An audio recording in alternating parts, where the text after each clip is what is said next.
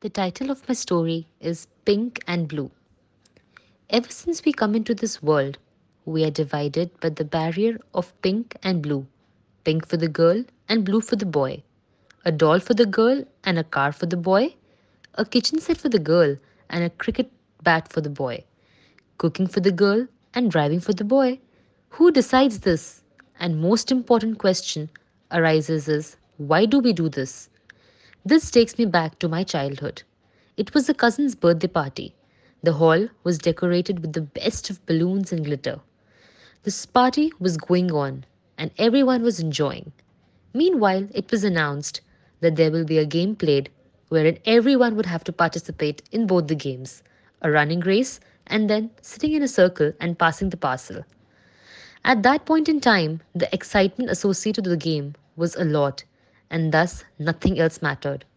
At the start, it seemed to be a simple thing wherein boys were to run and the girls were to sit and play. But wait, to my surprise, the kids were asked what they wanted to choose. They were given an option whether to run the race or to sit and play. It was not at all assumed that the boy is physically stronger and the girl was best suited to sit.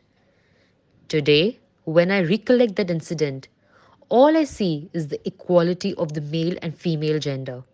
As a kid, we may never realize how deeply it could impact our thinking and the way we carry out our thought process. But growing younger over the years, it becomes part of life to accept that girls can be strong and boys can also cry.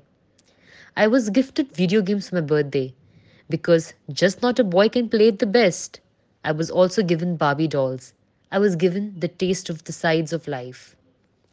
Sometimes I feel if kids are explained in a simple manner during their growing years, then no matter what, a girl and boy are always equal.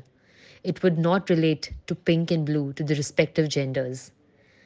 The only solution lies in the fact that we provide proper education on gender equality to our younger generation at the right age so that the very change begins from here.